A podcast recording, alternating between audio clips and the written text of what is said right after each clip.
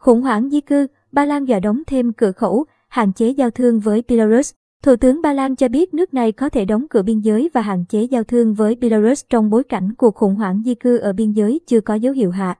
Nhiệt, lực lượng an ninh ở hàng rào biên giới gần Kusina, Ba Lan, ảnh Reuters.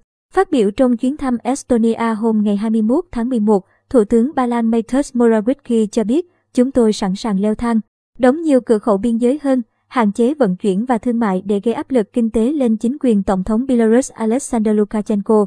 Thủ tướng Morawiecki tuyên bố Warsaw đã quyết định đóng cửa khẩu Kusina, nơi có tới 4.000 người, chủ yếu là từ Trung Đông, đang tìm cách vượt biên vào Ba Lan.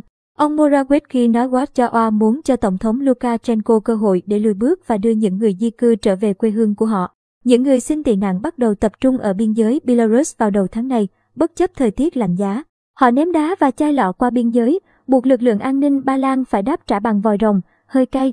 Lực lượng biên phòng Ba Lan hôm ngày 18 tháng 11 cho biết nhóm người tị nạn ở biên giới đã được đưa đi nơi khác. Nhưng ngày 21 tháng 11, khoảng 100 người đã cố gắng vượt biên vào Ba Lan một lần nữa.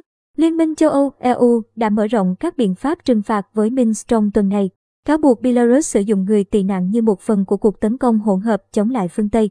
Đáp lại, Tổng thống Lukashenko cho biết Belarus đã ngừng giam giữ những người di cư ở biên giới, bởi vì điểm đến của họ không phải là đất nước của tôi, mà là đất nước của các bạn.